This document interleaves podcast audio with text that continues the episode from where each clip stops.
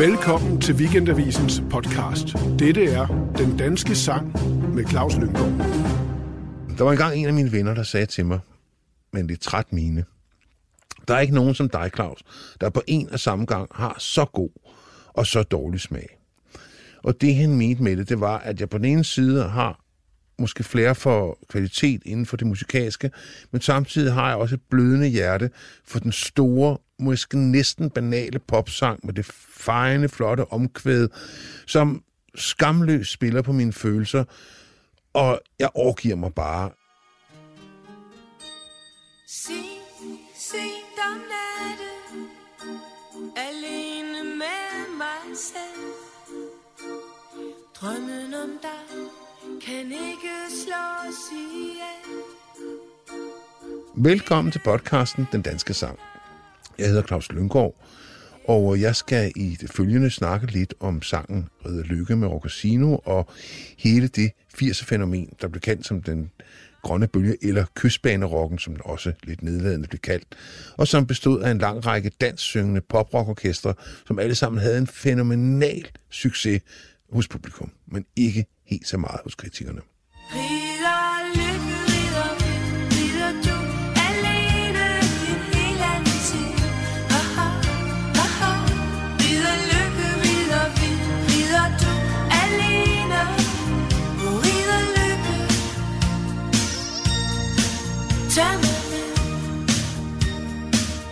Som en, der, der er vokset op med 60'ernes øh, pop- og rockmusik, og elsker Paul McCartney og elsker ABBA, ja, så er der ikke rigtig noget at gøre. Jeg kan ikke stå for en super god popsang. Det kan jeg bare ikke.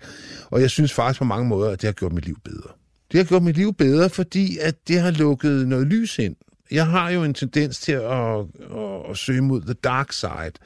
Øh, jeg elsker dyster musik, jeg elsker dystre bøger, jeg elsker dystre dyster billedkunst, jeg elsker dystre film. Jeg kan godt lide, altså jeg kan sådan næsten hære melankolien. Øh, jeg elsker den af Cohen og Nick Cave og hele det der sling. Øh, Øh, så på en eller anden mærkelig måde, så er det rigtig rart, at der også er en musikalsk modvægt til alt det der. At jeg kan sætte Abbas Arrival på og gå rundt og synge When I Kiss the Teacher. Skyldfrit og have det super fint med det. Fordi at det er også en side af mig selv, som jeg på en eller anden mærkelig måde føler, der skal være et musikalsk rum til. Og den finder jeg i popmusikken. Det sagt vil jeg sige, at rigtig meget popmusik jo er dårligt. Og det er jo ikke det, jeg snakker om. Jeg snakker om den gode popsang, men det er så også, øh, vil jeg sige, når den er der, jo næsten en lykkefølelse. Det er næsten tre minutters koncentreret. Det, for at sige det sådan, så alle kan forstå det, det er næsten bedre end en lykkepille. Fordi at det løfter en på en eller anden mærkelig måde. Og det er jo også det, musikken vil. Den vil jo den den, øh, hvad hedder, den vil jo indøvne sig. Øh, jeg vil ikke gå så langt som at sige, at den ved det godt, den vil ophavsmændene det godt, øh, fordi de gerne vil på hitlisterne osv. osv. Men jeg tror da 100%, at der ligger lige så meget arbejde og omtanke bag en hvilken som helst popsang, som der ligger omkring et måske mere seriøst stykke rockmusik, eller hiphop, eller partiturmusik. Det er også en kunst, og det har jeg stor respekt for.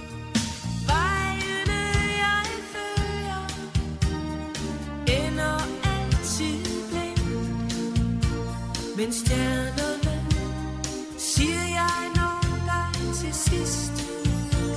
En god popsang tør lege med klichéerne. Den er godt klar over, at vores ører først og fremmest er gearet til det, der er harmonisk smukt. At vi et eller andet sted henne, mange af os, ikke alle, men mange af os, er gearet til vellyd, til en klang, som er smuk og behagelig. Det har jo sådan en tendens til at tippe over i det sødladende, eller blive for meget, blive for klistret øh, blive for øh, overarrangeret eller for overproduceret. Så det er jo en, en, en, en line, man går på. Men når du har en sang som Ridder Lykke, hvor du først og fremmest har en helt vidunderlig melodi, og i sådan en fuldstændig klassisk forstand, øh, komponisten sprænger ingen grænser på den måde, men han arbejder utrolig færmt inden for traditionen. Og han formår at sætte nogle tonerækker sammen, som lægger sig i øret, som du ved, silke, og går ind og, og sætter sig på hjernen, og faktisk stort set kun kan fjernes ved kirurgisk indgreb, fordi at de, melodien er så stærk i sig selv. hvis det så også er en tekst, der kan noget, som på en eller anden mærkelig måde, og det vil jeg sige, det, det kan jeg godt pege på, det er lige præcis det sted, hvor det gik op for mig, hvad en god popsang er. Det er Grene og Jørgen Ingmans dansevise. Et solstrejf i et vandpyt, et lille tafatkys af en vind osv. Det er guddødende skrevet af Sejer Volmer Sørensen, og det er så smukt som næsten et stykke poesi.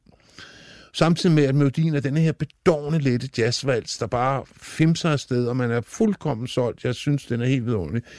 Det er en god popsang, og det samme, Ridder Lykke har også en meget smuk fortælling. Den tager ligesom fat i et begreb, vi alle sammen kender, ridderen på den hvide hest, øh, som jo man kan have et mere eller mindre kompliceret forhold til, men inden for sangens rammer, inden for fortællingens rammer, der findes han. Og øh, øh, den syngende længes jo efter vedkommende. Øh, det er en, en længsel efter noget, som den, den syngende ikke har, men som hun, det er jo en pige, der synger, håber findes et eller andet sted hen. Ikke? Så den bærer jo, og det er noget, som jeg synes, popmusikken er rigtig god til, en længsel i sig. Øh, samtidig med, at man jo svugner lidt, når man hører den. Man bliver sådan lidt blød og, og, og, og, og får det godt. Altså, det er jo en sang. Den vil jo ikke fortælle dig om, om, om krisen i Sudan, Sudan, vel? Den vil fortælle dig om, at, øh, at vi alle sammen har nogle drømme, og vi, og vi skaber måske nogle, bygger nogle luftkasteller omkring nogle ting. Og hvis ikke vi er de rene idioter, så ved vi godt, jamen det har ikke noget med virkeligheden at gøre. Det her, det er ligesom et meget, meget smukt billede, eller en meget, meget smuk fotografi, eller et eller andet.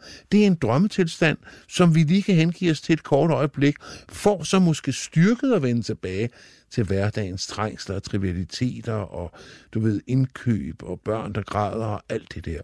Så på den måde er popmusikken, når den er bedst og smukkest og, og sidder lige i skabet, et frirum, et fristed, man kan gå hen og, og, og, og, og, have sådan, og tillade sig at være lidt urealistisk omkring, hvordan tingene hænger sammen, og sige, gud, ligesom når man selv en Disney-film, Dengang øh, der var en pladebranche, der vidste man godt, at hvis man skulle sælge mange plader i Danmark, så skulle kunstneren helst synge på dansk. Det store, brede, pladekøbende danske publikum vil helst høre danske sange.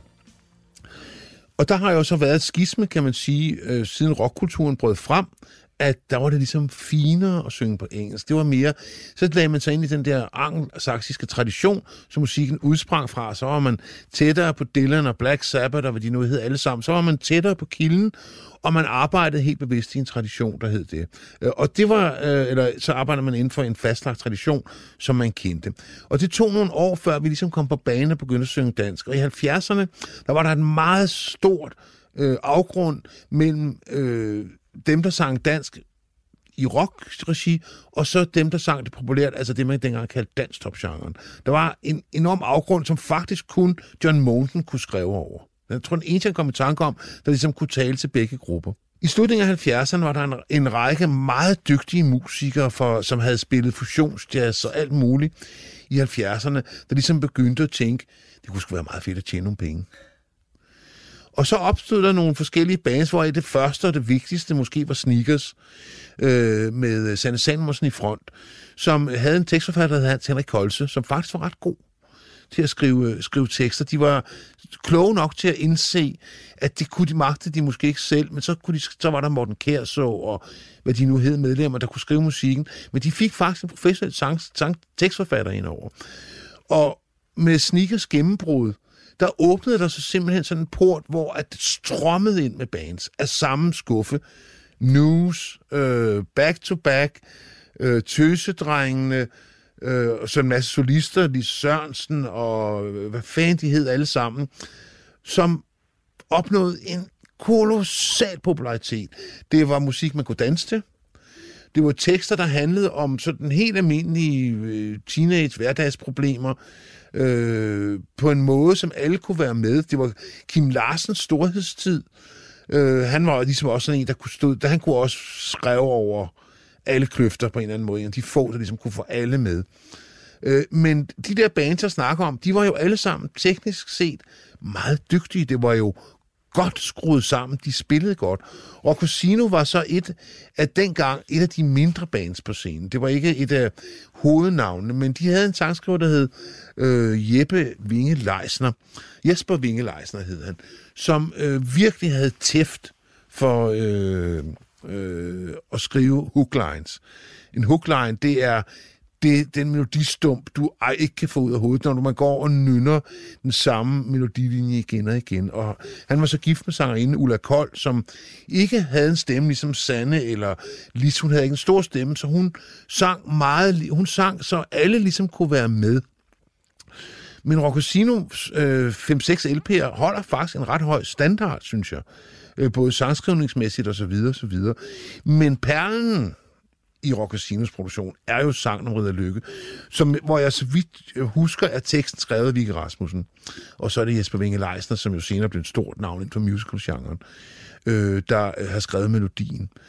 Og øh, den dukker så op i det her tv-show, Tony Topé Show, som også var et show, der sprængte nogle grænser for, hvad man kunne på tv. Jeg, ikke kunne, jeg ved ikke, om folk kan huske det, men med brødrene Bisp og to kolde for kassen. Og der var sådan en lang række ting, der skal der søje i rullen. Der var sådan nogle talemåder fra den, der indgik i, i den måde, vi talte sammen på. Sådan indforstået metasprog, hvor vi hentede en masse begreber ind fra FUK.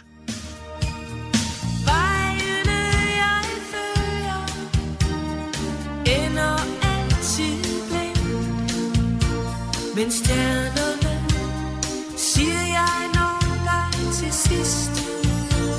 Vi taler jo dansk til hverdag og er virkelig fortrolige med vores sprog. Og det betyder, at når vi hører en sang på dansk, så forholder vi os øjeblikkeligt til, hvad der bliver sunget. Og hvis der på nogen som helst måde slås nogen skæve, sprogligt eller betydningsmæssigt eller et eller andet, så reagerer jeg i hvert fald instinktivt med at slå ned på det som en hø og sige, det der, det er simpelthen, det er simpelthen dårligt.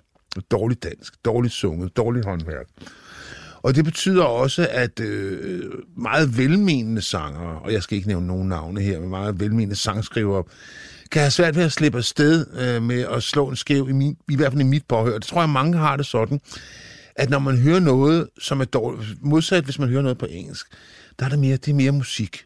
Sproget er mere musik, og vi hører rigtig mange sange på engelsk. Og meget sjældent reflekterer jeg over, hvad der bliver sunget, medmindre der bliver sunget noget rigtig fedt. Men med dansk, der er jeg nærmest hyperfølsom over for alt bare, altså bare nødrim, eller du ved, omvendte ordstillinger, eller ord, der bliver hugget forkert af, eller øh, der skal ingenting til, før jeg har det, så det er simpelthen for dårligt, det der.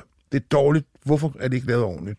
Hvorfor har de ikke fået en professionel ind og kigge på det? Det, det er jo et, øh, mener jeg er en anke, jeg har mod rigtig meget dansk musik. Hvorfor får man ikke en ind, der kan tale dansk ind og kigge på de tekster der? Øh, hvad fanden går der af dem ved at gøre det ordentligt? Og det gælder rigtig meget musik. Og derfor var vi også, det miljø, jeg tilhørte der i 80'erne, utrolig kritisk over for den der danske, øh, danske poprockbølge, kystbanerokken. Fordi vi synes simpelthen rigtig meget, at det, der blev sunget, var noget plader.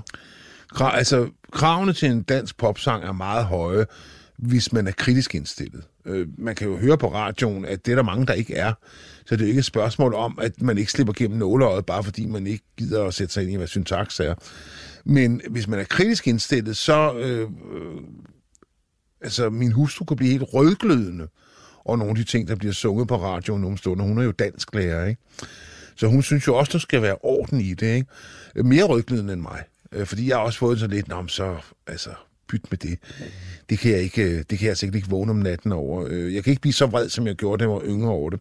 Men jeg bliver irriteret.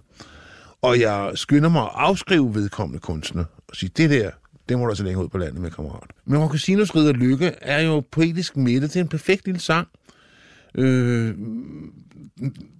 jeg kan ikke sige det bedre. Den, øh, den opfylder alle de krav, jeg måtte stille til en god popsang. Øh, øh, samtidig med, at den har helt sin egen lethed og charme, og man flyder med på den, og, og, og, og man bliver ikke træt af den. Det er jo meget pop. Det bliver man så, så, så har man et pop i og så hører man det nogle uger eller noget, og så, når man hører det nogle år efter, så tænker man, det er sgu da ikke særlig godt. Men, øh, men Ridder Lykke, den har jo vist sig at være utrolig slidstærk og bevare sin, på en eller anden måde, substans ned gennem årene.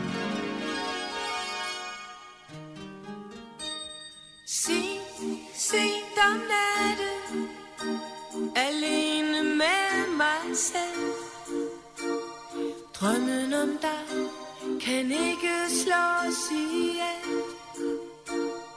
Inde bagved Du har lyttet til øh, en dansk sang, hvor vi i dag har kigget på Orcasinos Redder Lykke. Og næste gang vender vi blikket mod øh, Love Shops, En nat bliver det sommer, og går dermed ind i 1990'erne.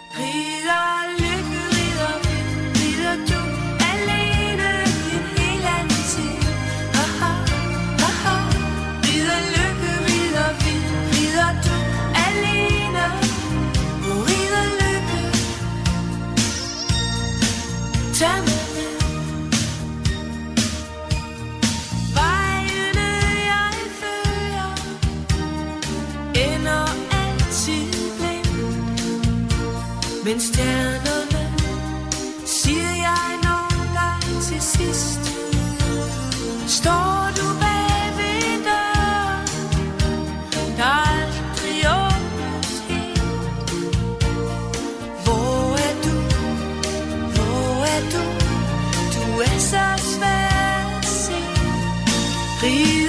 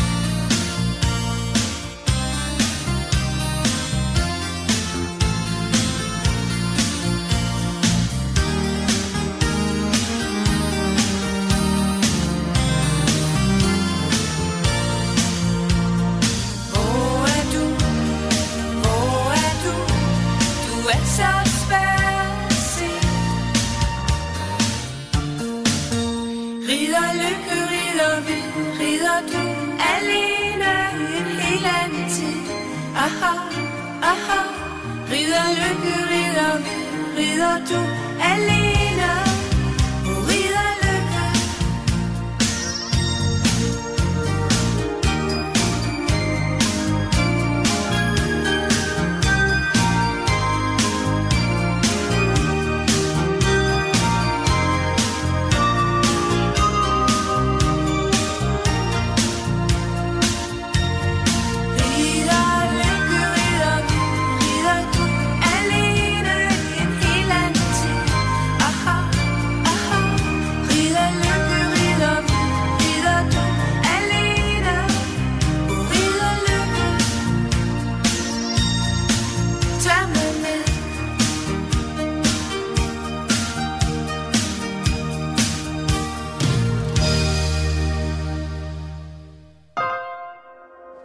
Du lytter til Weekendavisen. Hør alle udsendelser på weekendavisen.dk-podcast.